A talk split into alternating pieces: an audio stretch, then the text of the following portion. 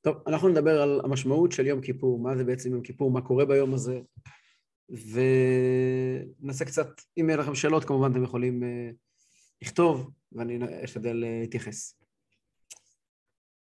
כדי להבין את uh, יום כיפור, המפתח של יום כיפור זה הפסוק שחוזר על עצמו בכל תפילה ותפילה מתפילות היום הקדוש, כי ביום הזה יכפר עליכם מכל חטאותיכם, לתאר אתכם מכל חטאותיכם, לפני השם תטהרו. זה הפסוק, ההבטחה. מדברים עליה כל תפילה ותפילה בתפילות של יום כיפור. נאמר, כי ביום הזה יכפר עליכם, לתאר אתכם מכל חטאותיכם, לפני השם תטהרו. והשאלה הראשונה שנשאלת, כל בר דעת שואל את עצמו, מה... יש לנו שתי שאלות. שאלה אחת, שאלה בסיסית, למה? מה קרה? מה פתאום יום של מחילת עוונות? למה מה שהיה היה? בפרט שכאשר מבינים את המשמעות של חטא ועוון, אז אה, השאלה מתעצמת. הכל אומר, אה, שברת תשלם. כאילו, אולי נמחה לך ונסלח לך, אבל נכפר לך, לכפר זה יותר מאשר לסלוח. יש סליחה וכפרה, זה לא בדיוק אותו דבר. סליחה פירושו שאני סולח. אתה הלכת לחנות, ועשית תנועה לא נכונה, ושברת אה, שברת איזה כלי, אגרת לי יקר. אז הכלל אומר, שברת תשלם, אתה דבר ראשון מבקש סליחה. כן, סולח, אומר לך המוכר, סולח, סולח. האם זה אומר שאתה לא צריך לשלם? תשלם, שברת, תשלם. מה פירוש, מה זה סליחה וגם כפרה? היום הזה של יום כיפור הוא יום כפרה, יום כפרת פשע. פשע, אגב, זה, זה לא רק חטא. פשע זה, זה, זה ממש אה, זדון. ביקש, והקדוש ברוך הוא, הקדוש ברוך הוא ביום הזה מגיע ומכפר לנו על הזדונות, מכפר לנו על הכל. למה? בפרט שהרבה לא יודעים, אבל אפילו יום כיפור לא מצריך תשובה. זאת אומרת, ישנה מחלוקת בגמרא, האם צריכים לחזור בתשובה ביום כיפור או לא? ולהלכה, יום הכיפורים זמן תשובה הוא לכל, כך כותב הרמב"ם. זאת אומרת, יש, צריכים לחזור בתשובה. אבל לא זו המהות של היום. יש שתי דעות בגמרא. דעת חכמים שאומרים שיום הכיפורים מכפר עם התשובה. ודעת רבי שאומר ש... שלא צריכים תשובה. עיצומו של יום מכפר. עצם היום, ברגע ששקעה השמש של אה, ערב יום הקדוש, התכפרו ההבנות. עשית תשובה, לא עשית תשובה, אמרת וידוי, לא אמרת וידוי. להלכה אנחנו צריכים תשובה. אבל התשובה היא לא הבסיס של הכפרה. כי הרי אם תעשה את אותה תשובה יום קודם או יומיים קודם, אז uh, לא תקבל את הכפרה של יום כיפור. הכפרה של יום כיפור היא בכלל לא קשורה לתשובה, התשובה היא כאילו להסיר מין מונע צדדי. יש, uh, אני לא יכול לכפר כל זמן שלא עשית תשובה. אבל כשעשית תשובה, הכפרה היא לא בגלל התשובה, אלא בגלל שהיום הוא יום הכיפורים. וזה דבר שצריכים להבין. מה פתאום? מה, מה, מה קרה? מה יום מיומיים? מה פתאום שביום הזה קדוש ברוך הוא מגיע ואומר, כי ביום הזה יכפר עליכם לתאר אתכם מכל חטאותיכם לפני השם תתארו. זו שאלה אחת. שאלה נוספת שננסה להבין, זה מה נותן לנו יום כיפור? זאת אומרת, אני מבין שיום כיפור נותן לי הרבה מאוד, בעצם העובדה שאני, מכפרים לי על העבירות. אבל השאלה, הזאת היא מאוד קשה. אנחנו נראה שככל שאנחנו נתקדם ונבין את יום הכיפורים, השאלה הזאת תיעשה חזקה יותר ויותר. יום הכיפורים נותן לי משהו, יש לו איזושהי מתנה לתת לי. בסדר, טכנית הוא מוחל לי את העוונות. אבל הרי כשמסתיים יום כיפור, אני חוזר להיות האדם של ערב יום כיפור. יש כביכול שני אנשים, יש אותי של כל השנה, כפי שאנחנו נבין בהמשך השיעור, ויש אותי של יום כיפור, זה מישהו אחר. אז בשביל מה צריכים את זה? הרי, הרי המציאות מראה שהרבה פעמים מסתיים יום כיפור, לרוב, ואנחנו חוזרים להיות אנשים רגילים. אנחנו לא אנשים של יום כיפור. יש יהודים של יום כיפור ויש יהודים של כל השנה. שאלה שלישית, שאולי היא המפתח להתחיל להבין את הנושא, שאלה מאוד עדינה, אבל היא יסודית. איך ייתכן שהיום הקדוש בשנה, היום הנשגב בשנה, ואנחנו נבין עד כמה שהוא קדוש ונשגב, איך ייתכן שהיום הזה, ההגדרה שלו עוסקת בחטאים ועוונות. האם אנחנו, זאת אומרת, פסח הוא יום גדול מאוד, ליל הסדר הוא לילה גדול מאוד, לילה חשוב, זה לא יום כיפור, וזה לילה חשוב, ליל הסדר. הנושא בליל הסדר הוא יציאת מצרים. שבועות זה יום גדול מאוד, הנושא הוא מתן תורה. ראש השנה זה יום גדול מאוד, הנושא הוא קבלת המלכות. שמחת תורה, הנושא הוא השמחה של יהודים בתורה. יום כיפור, היום החשוב ביותר בשנה, מה הנושא? אני דפוק. זה הנושא. הנושא הוא, לא קיבלתי תורה, לא יצאתי ממצרים, לא מכתיר את הקדוש ברוך הוא למלך, זה לא הנושא. מה הנושא? הנושא הוא, לפני חצי שנה דיברתי לשון הרע. זה הנושא. זה הנושא. זה הנושא הכי גבוה שיש. הלכת מעל יציאת מצרים, מעל מתן תורה, מעל שמחה של יהודי בקדוש ברוך הוא במצוות ובתורה של סוכות ושמחת תורה, מעל קבלת המלכות של השנה, מעל י"ט כסלו, מעל חנוכה, מעל פורים, מה הנושא? היום הכי גדול בשנה? עברתי עבירות. זה הנושא. הפתיח ליום הזה, תשאל כל יהודי ברחוב, פה בחולון, מה המנגינה של יום כיפור? הוא יגיד לך, המנגינה של יום כיפור זה חטאנו לפניך.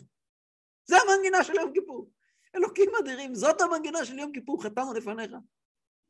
זה הנושא, החטאים שלנו. האמת שכאן אנחנו בעצם מתחילים, השאלה הזאת היא הבסיס להבין את המהות של יום כיפור.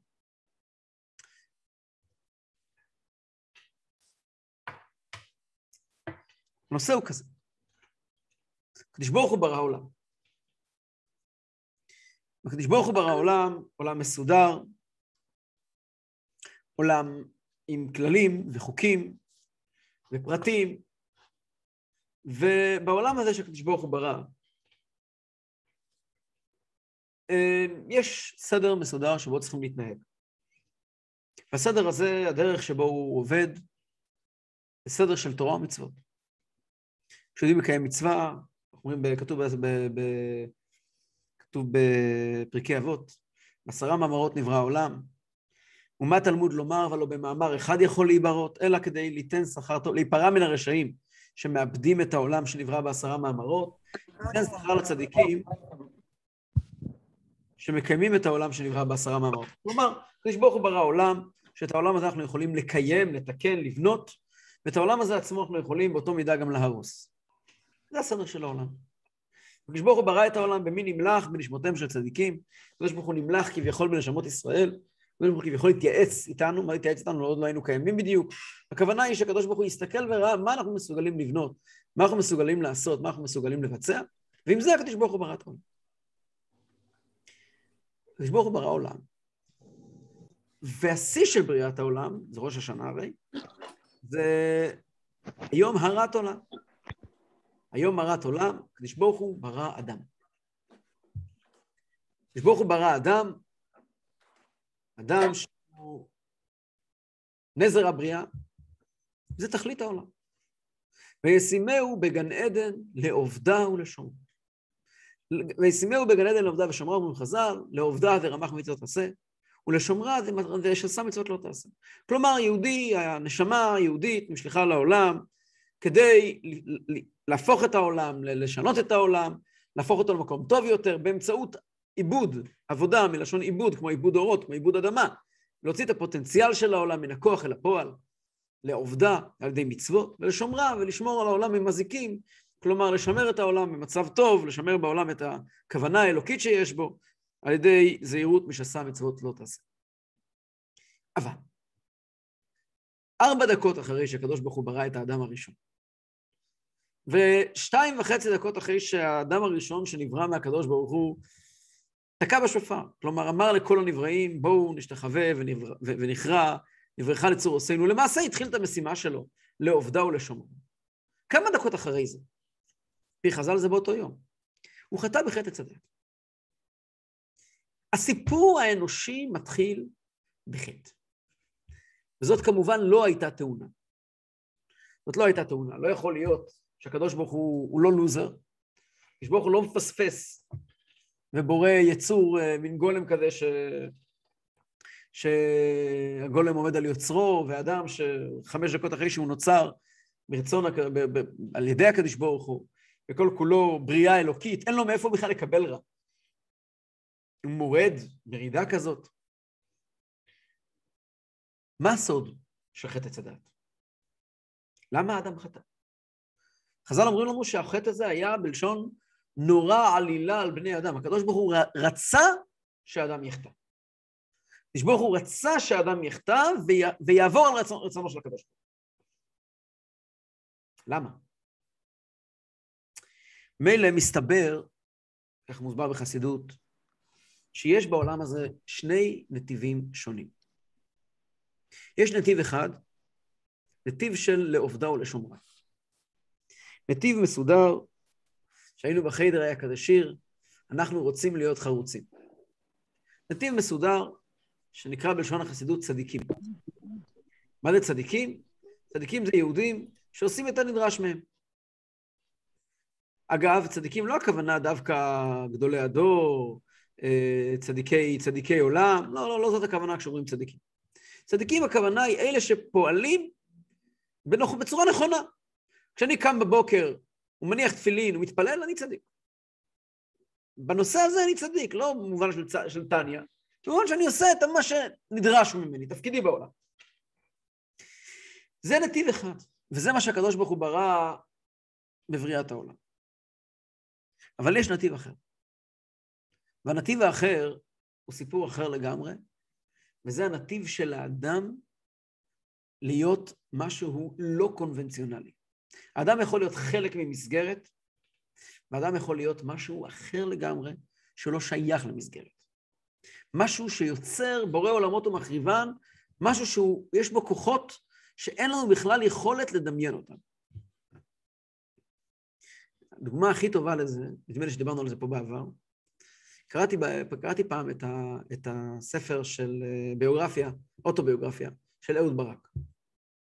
אהוד ברק, שכזכור לכולנו, החייל המועטר, עם הכי הרבה עיטורים בצה"ל, נחשב לחייל המצטיין בכל הזמנים, אה, ראש ממשלה לשעבר, שר ביטחון, ועוד ועוד ועוד.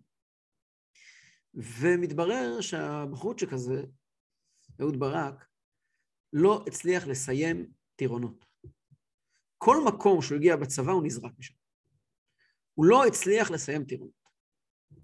אבל כאשר מישהו גלגל אותו לסיירת מטכ"ל, הוא הפך להיות, בתוך תקופה קצרה מאוד, מפקד סיירת מטכ"ל.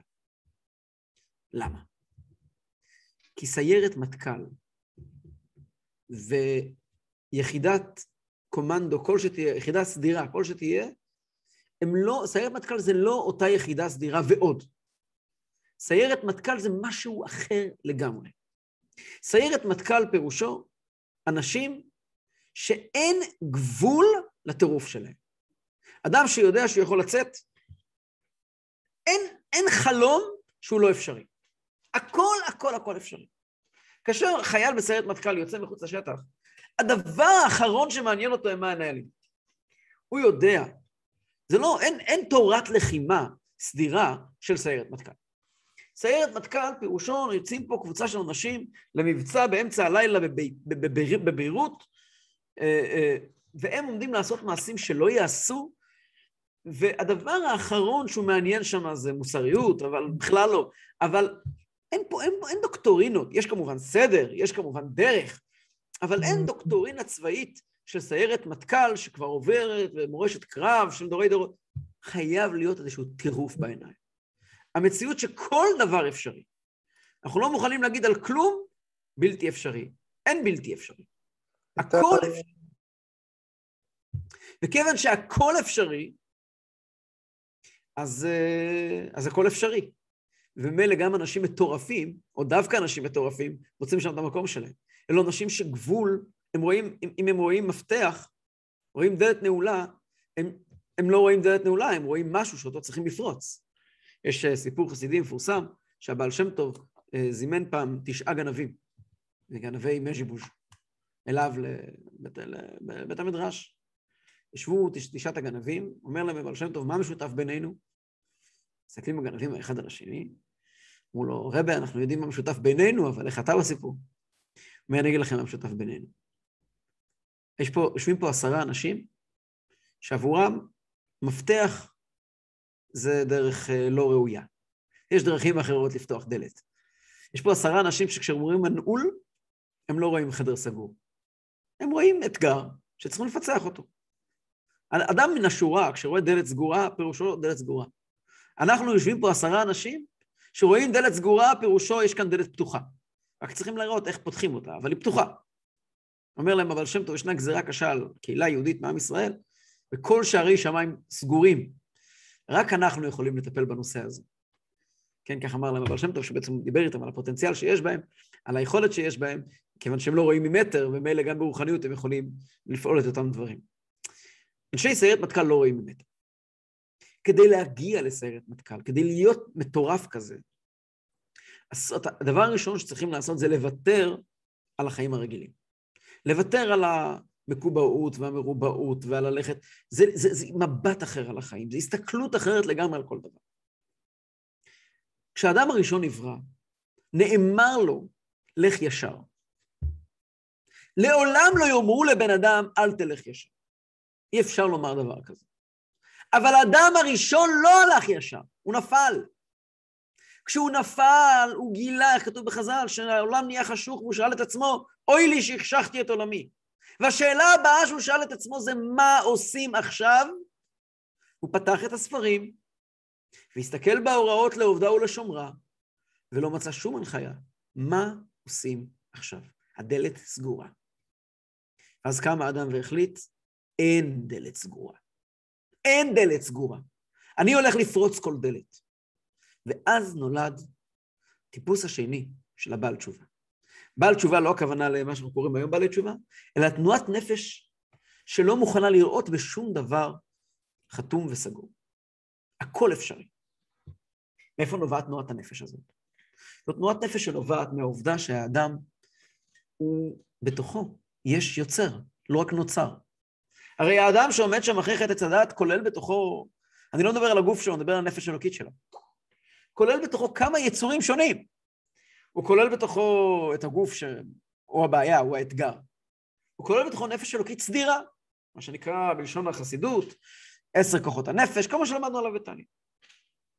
אבל הוא גם יודע שויפח באפיו נשמת חיים.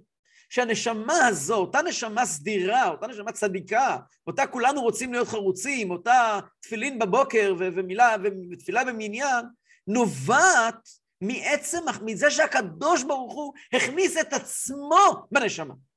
הרי הנשמה של האדם היא, היא נברא, שהקדוש ברוך הוא בעצמו, בכבודו ובעצמו, ברא את הנשמה, נפח את הנשמה, כלומר, ובלשון בלשון הזוהר המפורסם, שעד היום מחפשים את הזוהר, אבל כך כתוב בשם הזוהר, מופיע כבר ברמב"ן, תמיד זה מופיע בשם הזוהר, בתניא. מאן דנפח מתוכי נפח, הקדוש ברוך הוא נפח את עצמו באדם. ולקדוש ברוך הוא הרי אין גבולות. אותה נקודה של אין גבולות, כלומר נקודת החיבור עם הקדוש ברוך הוא, נקודת האין גבולות, היא הנקודה של התשובה. וזה בדיוק הפוך מכל הנתיבים. זה הפוך מתורה וזה הפוך ממצוות, זה הפוך מכל דבר, זה סיירת מטכ"ל, זה טירוף. כאשר אדם עומד בסיירת מטכ"ל, זאת אומרת, הוא מתגרה, הוא מאתגר את עצם יצר הקיום שלו, ואת כל המבט של... אנחנו מוציאים מהאדם יכולות ש, שפשוט לא קיימים בו. לא קיימים בו, זה לא שהוא מוציא מעצמו פוטנציאל. יש פוטנציאל, ויש שבן אדם מוציא מעצמו דברים שגם לא קיימים בו, שגם לא קיימים בו בפוטנציאל. זה גם בפוטנציאל לא קיים. זה ללכת למקום שלא קיים וליצור אותו מחדש. בעל התשובה, עבודת התשובה, היא עבודה למצוא בעצמי משהו שלא קיים. אבל הוא קיים כי אני חלק מהקדוש ברוך הוא. זאת עבודה מאוד גבוהה, מאוד מאוד מאוד גבוהה. כתוב שמשיח מגיע כדי להחזיר צדיקים בתשובה. מה הפירוש? כשמשיח יבוא, אנשים יפסיקו להיות ילדים טובים. יפסיקו להיות שומרי חוק. יתחילו להיות אנשים שמסתכלים על העולם בעיניים אלוקיות, בעיניים שהכל אפשרי.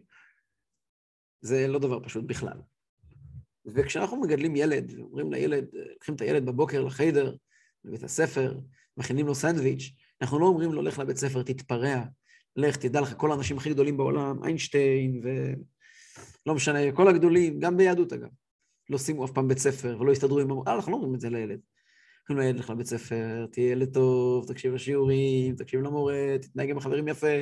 אנחנו לא מספרים לו את מה שאנחנו יודעים, שאם אתה רוצה להיות אמיתי, נועז, מטורף, תראה שכל אלה, כל המסגרות האלה רק חונקות אותך. אסור לנו להגיד דבר כזה.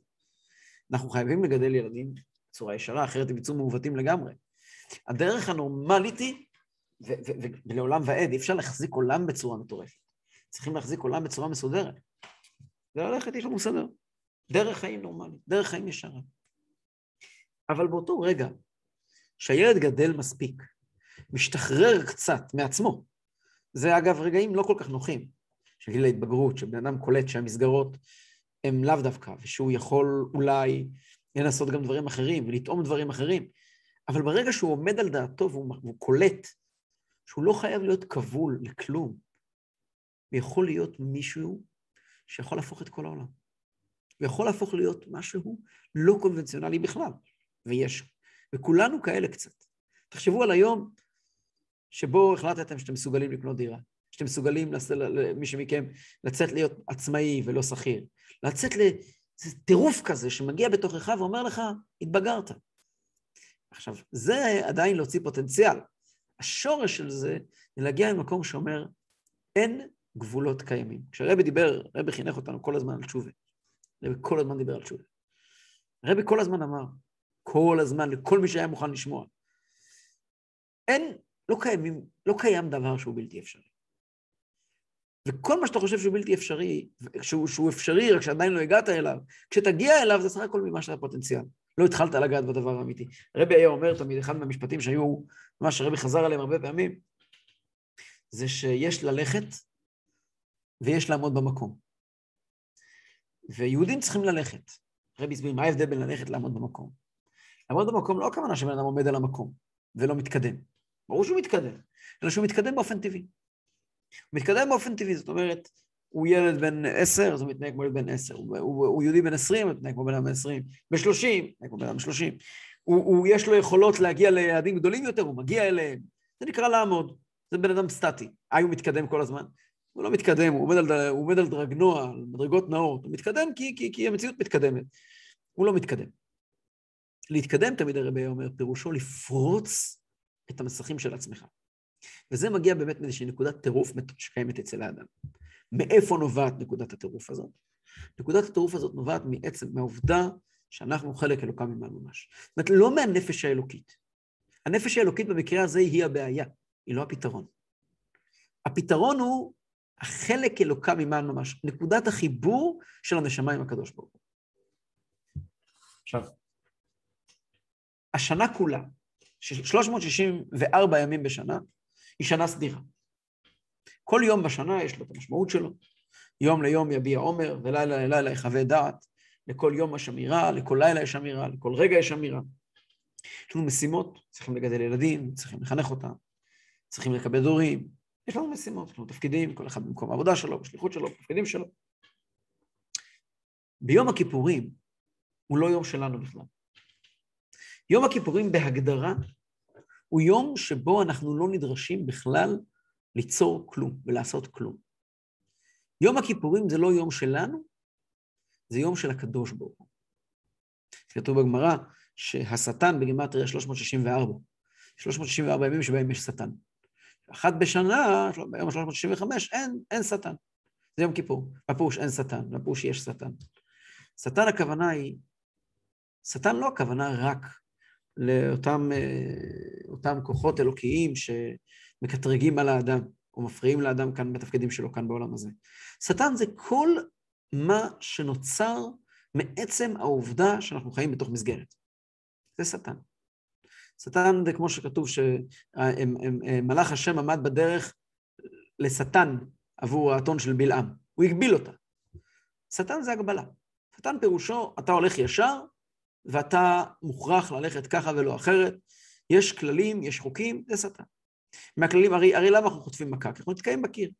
למה אנחנו נופלים ישר? כי יש, יש, יש, יש מכשולות. המכשולות האלה נובעים לא כי מישהו רוצה לעשות משהו נגדנו, כי אלו החיים, אדם נכנס ברכב עם עמוד מולו. חייב להיות פה עמוד, אין מה לעשות. אין מה לעשות, יש מכשולות, זה החיים. עמוד לא, לא נוצר כדי שתיתקע בו, עמוד נוצר כדי לתת תאורה, אבל אתה נתקעת בו. תחשבו לעצמנו, תחשבו, נחשוב רגע על כל, כל, ה, כל הבעיות שלנו, כל הדברים שעליהם אנחנו צריכים לכפר. אם יש לי אופי של אדם שמתרברב, אז, אז מה הפירוש? הקדוש ברוך הוא נטע בי מידת ההתרברבות כדי שיהיה לי על מה לעבוד? כן, זה נכון, אבל לא בדיוק. זה האופי הכללי שלי, של, ש, שאני רוצה, נניח שהנושא הוא התרברבות, או לדבר גבוהה גבוהה. כן? אז זה אולי זה אופי שלם, שיש לו צדדים מאוד חיוביים ומאוד טובים, ויש לו גם צדדים מאוד שליליים, יש לו צדדים כאלה, צדדים כאלה. אדם כזה, מן הסתם, הוא גם אדם נורא חברתי, ונורא ורבלי, ונורא נחמד, והוא יכול לעשות הרבה דברים טובים עם זה, וגם יש לו הרבה אתגרים. זה מציאות, זה אופי, אופי של בן אדם, אופי. באופי ישנם צדדים טובים, צדדים לא טובים, תיזהר לא להיתקע בקיר. יש שם שטן, יש שם הגבלה. אחת בשנה, אין שטן, אומרת הגמרא. פירוש הדברים, העולם, האדם לא נדרש להתמודד לא עם עצמו ולא עם אף אתגר, כי ביום הזה מתגלה הנקודה של אין אתגרים, אין עולם. אין, כל המושג הזה של לעובדה ולשומרה לא קיים ביום הזה. המצוות שאנחנו מתחייבים בהן ביום הזה, הן מצוות של שלילה. אל תאכל, אל תשתה. החוויה היא חוויה של שלילה. אל תהיה, אני לא מבקש ממך, אם הנושא היה איך לאכול, לאכול, לאכול בצורה אקטיבית, בשבת אנחנו אוכלים, בשבת עושים קידוש, בשבת יש דברים שאותם צריכים לעשות. שטן, סין טט נון. השטן כתוב בגמרא, ככה זה יוצא בגימטריה. אה, בשבת, בחג, יש לנו משימות. ביום כיפור אין לנו משימות, אנחנו צריכים לא להפריע, כי זה לא יום שלנו, זה היום שלו. זה היום של נקודת החיבור שלנו עם הקדוש ברוך הוא, נקודת הקדוש ברוך הוא שבנו, אותה נקוד, אותו ניצוץ, שהוא לא חלק ממה שקורה כאן. ומה לעשות? שהדרך היחידה שלנו להגיע לאותו ניצוץ הוא דווקא באמצעות תשובה. כי אם, ה, אם הנושא היה, כי, כי, כי, כי אי אפשר לומר לבן אדם, ללכת עקום. כשבן אדם נופל והוא לומד איך לקום, או מחליט לקום, מחליט לפרוץ, בקורונה שמעתי על כל כך הרבה אנשים ש... שפרצו, שזרקו אותם במקום, זרקו אותם, סגרו מקומות עבודה, העבודה שלהם וכולי וכולי, והוא החליט לעשות עסק חדש כזה ועסק חדש כזה. אנשים פתחו, לא היה להם ברירה, הם התחילו לחיות מחדש ואולי להרוויח הרבה יותר מאשר שהרוויחו קודם. אבל זה אי אפשר להגיד לבן אדם, לקחת בן אדם עם הבטחה תעסוקתית, באמצע החיים, לגשת אליו לעבודה, תקשיב, מה אתה אומר? אולי תעזוב את העבודה ותפתח uh, יזמות של דליברי uh, עד הבית, של לא יודע מה. תסתכל עליך, מה תגיד, אתה דפוק, אני מקבל פה 15,000 שקל בחודש, אני צריך לעזוב את, ה, את, ה, את הציפור אחת ביד בשביל עשרה ציפורים שיש לך על העץ. על מה אתה מדבר? פתאום הגיע הקורונה, אומרים לו, קורא לו הבוס, אומר לו, תקשיב, חבר, אי אפשר, לא, אי אפשר לעבוד יותר. הוא חוזר הביתה, הוא יושב, יום ראשון אין לו מה לאכול, יום שני אין לו מה לאכול, יום שלישי אשתו מתחילה לצעוק עליו. שלום בית הולך לפח. מתחילים לריב, הוא אומר לעצמו, אני חייב לעשות עם עצמי משהו. אני לא כזה, בוא, אני חברמן. ואז הוא אומר, אתה יודע מה, אני אנסה משהו, אני מסוגל. ואז הוא עושה את זה. היה דרך אחרת לקחת אותו לשם? אין דרך אחרת. אף בן אדם נורמלי לא יעזוב מקום עבודה בשביל דברים שלא יקרו. אבל כאשר דבר כזה קורה, הבן אדם מתהפך. הדרך היחידה שלנו לגעת במעל החיים הסדירים וכשאנחנו קולטים שאנחנו בברוך. כל זמן שלא נקלוט שאנחנו בברוך, לא נוכל לחזור בתשובה במובן של להשתנות ולאתגר את מציאות החיים שלנו. יום הכיפורים הוא היום שבו הקדוש ברוך הוא מגיע ואומר לכל אחד מאיתנו, אני רוצה לקחת אותך לטיול במקום שהוא לא מקום, ובזמן שהוא לא זמן, ובמציאות שהיא לא מציאות. באנטי מקום הזה אין גבולות, אין מרחבים, אין ימינה ואין שמאלה, אין קדימה ואין אחורה. באנטי זמן הזה, שנמצא אומנם בתוך קוביית זמן, אבל זה אנטי זמן, כיוון שאין לו שום כללים. אני לוקח אותך ללפני שנברא הזמן, לפני שנברא המרחב, לפני שאתה נבראת עם התכונות הטובות שלך, לפני שאתה נבראת עם היכולות המקסימות שלך, עם, ה, עם, ה, עם החיוך הנחמד שלך, עם הטוב שלך, לפני שאתה נבראת עם הרע שלך. אני לוקח אותך לטיול במקום שהוא לא קיים. אני לוקח אותך לטיול ללפני הכל. לקדוש ברוך הוא שלפני שנפח את האדם. ושם אתה הולך להיות. 24, 26 שעות. עוד רגע אנחנו, השאלה צועקת, מה ששאלנו מקודם. למה? מה, מה מרוויחים מהטיול הזה? אבל לפני שנגיע ללמה, בואו נחזור חזרה למה, מה קורה ביום הזה. ושאלנו מקודם למה דווקא על ידי חטאים? אין דרך אחרת. אין דרך אחרת להגיע אל חוויית, זה לא חוויה אפילו, להגיע לגעת, להגיע מלשון נגיעה, לגעת במציאות שלפני העולם, כשאני הולך בתלם של העולם. רק כאשר אני נעמד ואני אומר, חטאנו לפניך, רחם עלינו, חטאנו לפניך, כלומר, החטאתי את כל מה שאפשר להחטיא. פספסתי בכל מה שאפשר לפספס.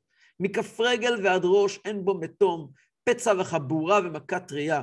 ככה אי אפשר להמשיך. אז איך כן? רחם עלינו. תן לי, תן לי, תקח אותי איתך לאיזה דרך אחרת. וכמו שאומרים אצלנו, המצא לנו מחילה. תמצא לי איזה מחילה מתחת כיסא הכבוד. כמו שנאמר על מנשה מלך, מלך יהודה, שכאשר הוא חטא, הקדוש ברוך הוא מצא לו מחילה, שם מגיע הפיוט, מצא לו מחילה מתחת כיסא הכבוד. איזה דרך לא קונבנציונלית, איזה משהו שהוא אחר לגמרי, משהו שהוא לא חלק מהסיסטם, כי עם הסיסטם אנחנו לא יודעים איך להסתדר. זה המהות שלנו. ועל היום הזה נאמר, כי ביום הזה יכפר עליכם, לתאר אתכם מכל חטאותיכם, לפני השם תתארו, מוסבר בחסידות, לפני השם פירושו, לפני במובן של before, לפני, קודם, לפני השם. יש את שם השם, שם ההוויה, י"ק ו"ק, שבו הקדוש ברוך הוא ברא את העולם. הקדוש ברוך הוא שברא את העולם, שם ההוויה.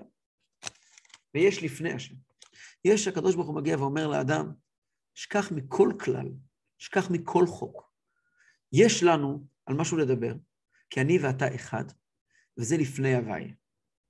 ולפני הוויה תטהרו. שם הכל טהור. מה זה טהור? שם אין שום שמץ של, לא של לכלוך, לא של חטא, אין שום שמץ של מציאות, של הגדרה, של איזשהו משהו שאפשר לדבר עליו, להכיל עליו חוקים, הסברים, שום דבר לא קיים שם. אני רוצה להרחיב את זה קצת יותר, ואז נמשיך הלאה למשמעות של הדברים. אנחנו יודעים, כתוב בספר יצירה, שהעולם נברא בשלושה ממדים.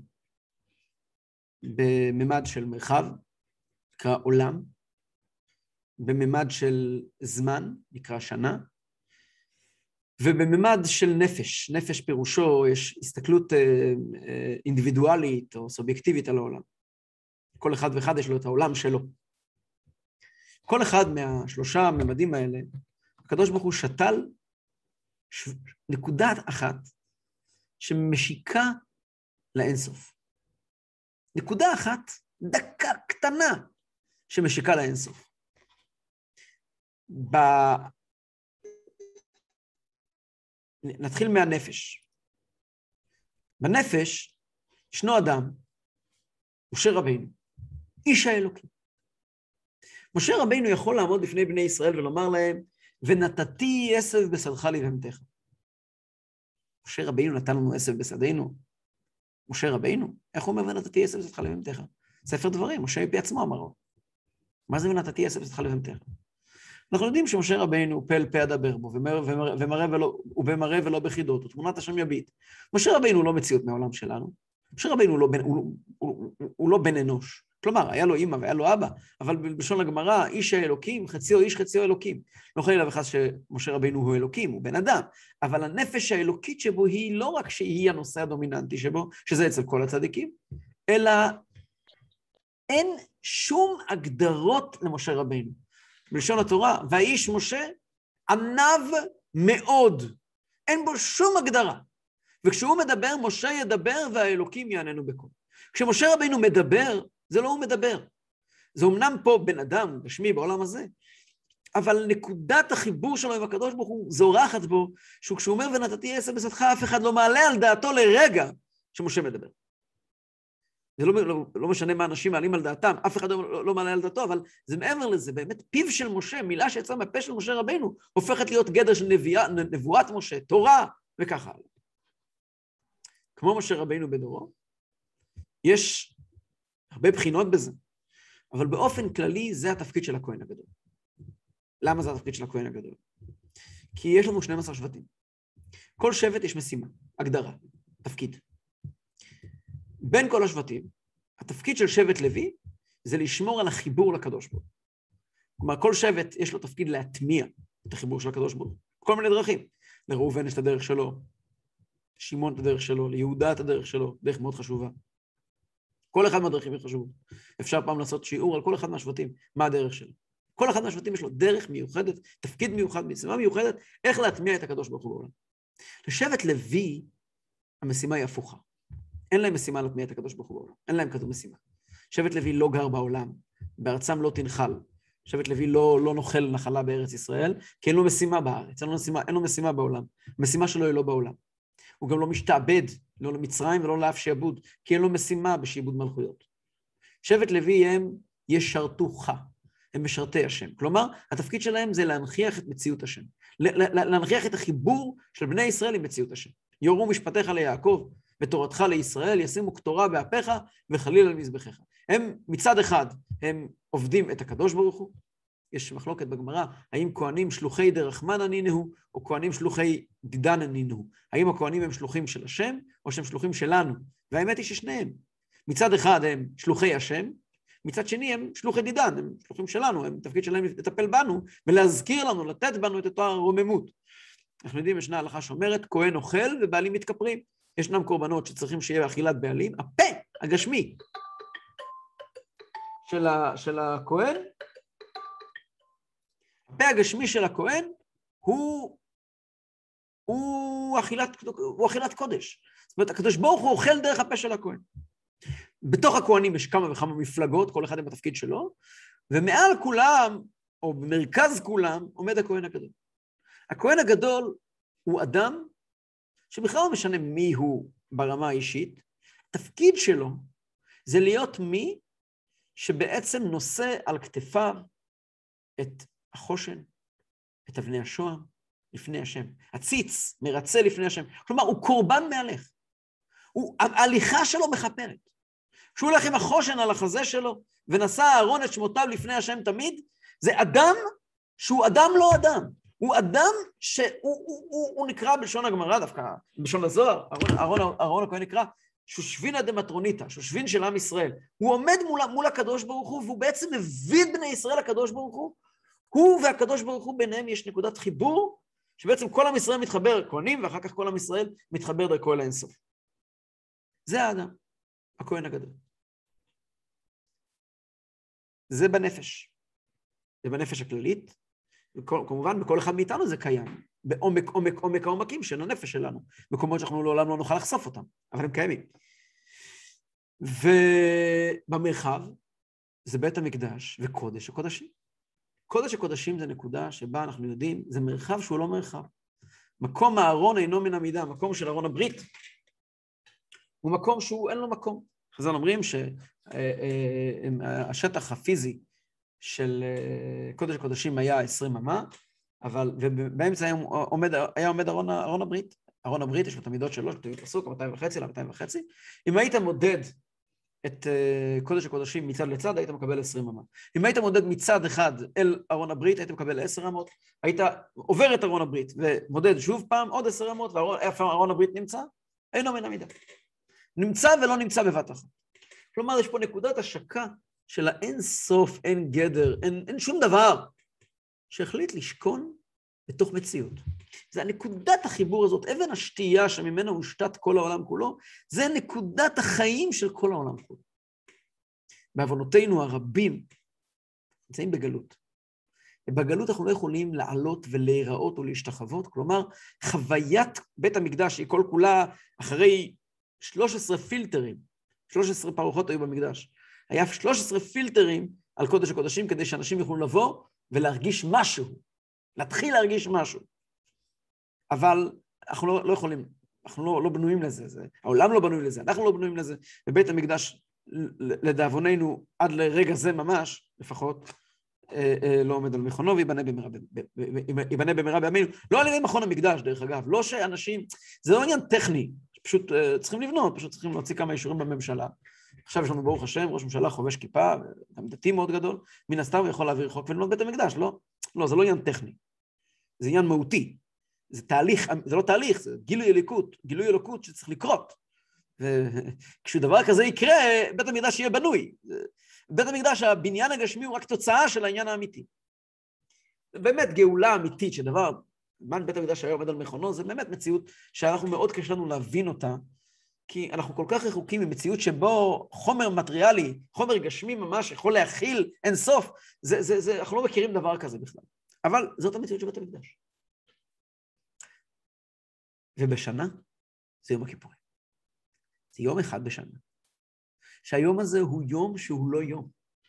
הוא יום שהוא לא חלק מהמציאות.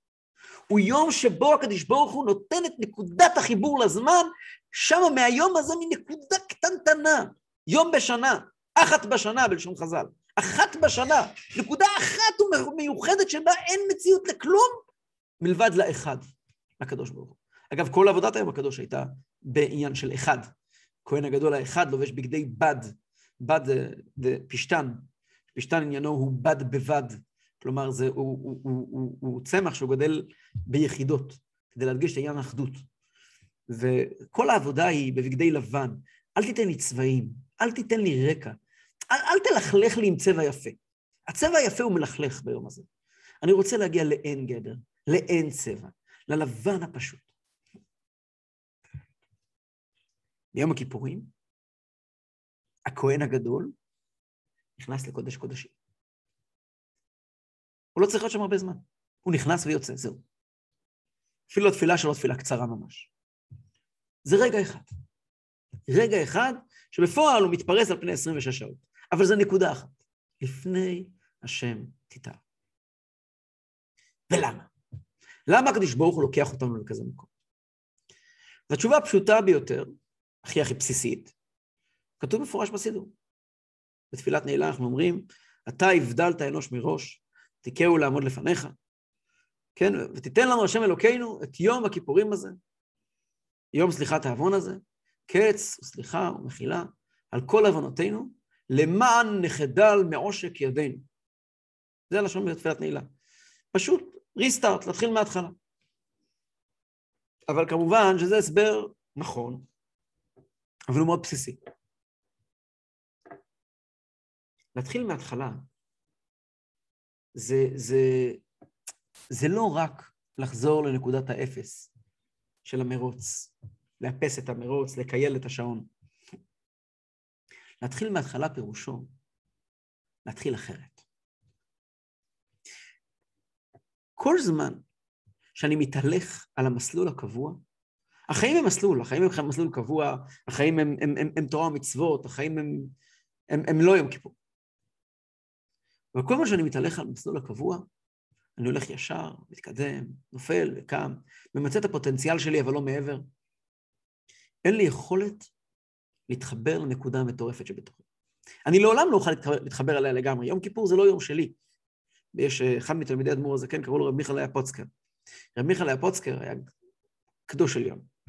מסופר שהוא חווה עם כיפור באמת. איך הוא חווה עם כיפור? מסופר שבליל יום כיפור הוא הגיע לבית הכנסת, ככה היה כל שנה.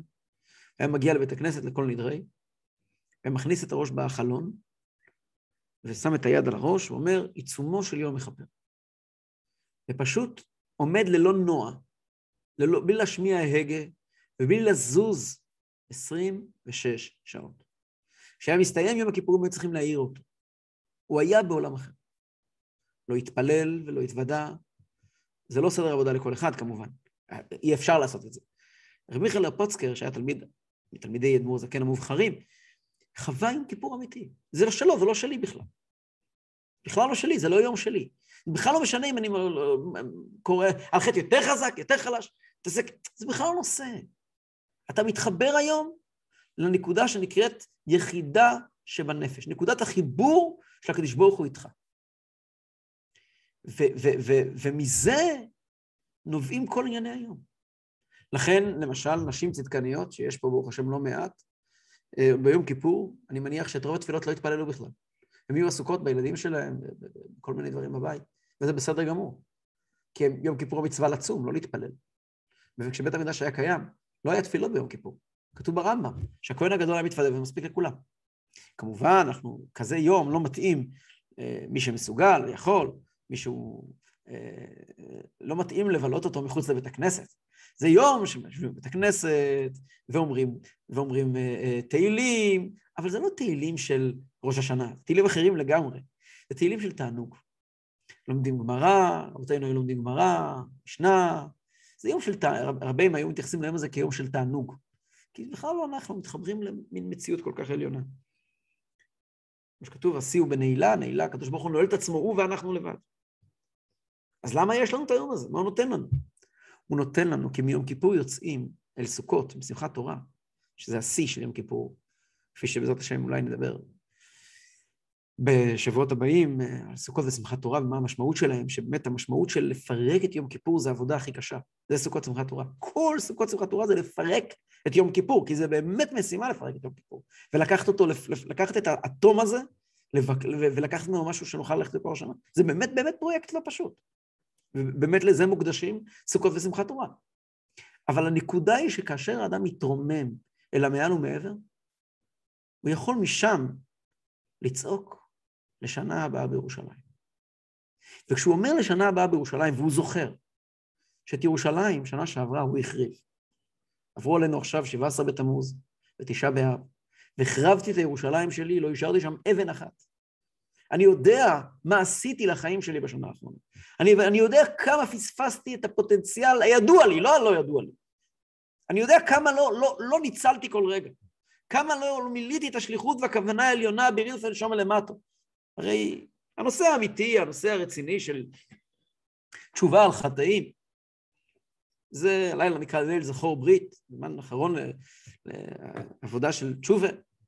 כל אחד יודע שהנושא העיקרי של תשובה, בטח על פי חסידוס, זה לא כל כך מה אמרתי ולא אמרתי, זה על עצם העובדה שאני לא, לא מנצל את מה שניתן לי, ואת היכולות שיש לי, ואת, ואת האפשרויות שניתנו לי. זה, זה, זה, זה הבעיה הגדולה. כאשר אתה נעמד ואתה אומר, מתוך אותה נקודה אין גבול. אתה מסתכל על העולם מנקודה של אין גבול, ואתה אומר, שמע ישראל, השם אלוקינו, השם אחד. שמע ישראל אחר מכל השנה. זה שמע ישראל שאומר, תקשיב, יהודי, השם אלוקינו, הוויה, י"ק ו"ק, היה הווה ויהיה כאחד. זה החיים שלנו האמיתיים, זה אלוקינו, זה כוחנו וחיותנו, לא חיי היום-יום. הוויה אחד, המציאות הזאת היא המציאות היחידה שקיימת. אין מציאות אחרת. ואז כשאתה אומר, השם הוא האלוקים, השם הוא האלוקים שבע פעמים, אתה בעצם אומר, ואת המציאות הזאת אני צריך לחיות מחר, ומחרתיים, ביום ראשון, וביום שני, וביום שלישי, וביום רביעי, בכל רגע ורגע, בכל היבט והיבט של החיים שלי. אז כשאתה אומר לשנה הבאה בירושלים, אתה אומר, אני באמת הולך להתחיל מההתחלה. יש לי משימה, ואני מוכן לקחת אותה. אז נכון, מחר לא יהיה יום כיפור. ומחר אני אחזור להיות שייקה פייפר של ערב יום כיפור.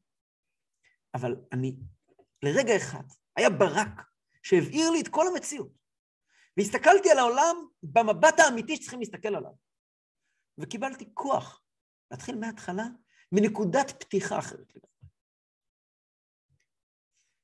אבל פה באמת צריך להגיע כל הימים האלה של אחרי יום כיפור, של, של, של עבודת הסוכות ושמחת תורה, שכל העניין שלהם זה לנסות להביא את הרגעים הבלתי אפשריים האלה אל תוך החיים, שזו המשימה של המשך חודש תשרי. יש למישהו שאלות? אז אני אאחל לכולם חתימה וגמר חתימה טובה, לשנה טובה ומתוקה. חתימה פירושו שבעניין המלכות, שקדוש ברוך הוא בורא את העולם בראש שנה, זה מסתיים ביום כיפור, השנה צריכה להיראות אחרת, שהיא תיחתם על ידי הקדוש ברוך הוא לטוב. טוב פירושו גילוי אלוקות. שיהיה באמת שנה שלא תעדה אישה פרי בטנה, כלומר שכל ההחלטות שלנו יגיעו לידי פועל, כל החלומות שלנו יתממשו. ושלא יהיה עדי אבית שולטן בידי בית יהודה, פירוש הפשוט שמשיח יבוא. הפירוש הנוסף זה שאנחנו נתמסר לתפקיד שלנו, לעבוד את השם. הקדוש ברוך הוא יאפשר לנו בגשמיות לעשות את זה, בלי שום דאגות, בלי שום לחצים, בלי שום בעיות פרנסה, ובלי שום בעיות בריאות, ובלי שום בעיות חברה, ובלי שום, שום בעיות שקיימות. ונזכה לעבוד הקדוש ברוך הוא בלב שלם, בבית המקדש כמו שצריך, עם הכהן הגדול. הכהן הגדול האמיתי, שזה מי שאותו לפחות אנחנו הכרנו, שנותן לעולם את השפה האמיתית של אלוקות, שזה הרב. שיהיה לכולנו גמר חתימה טובה.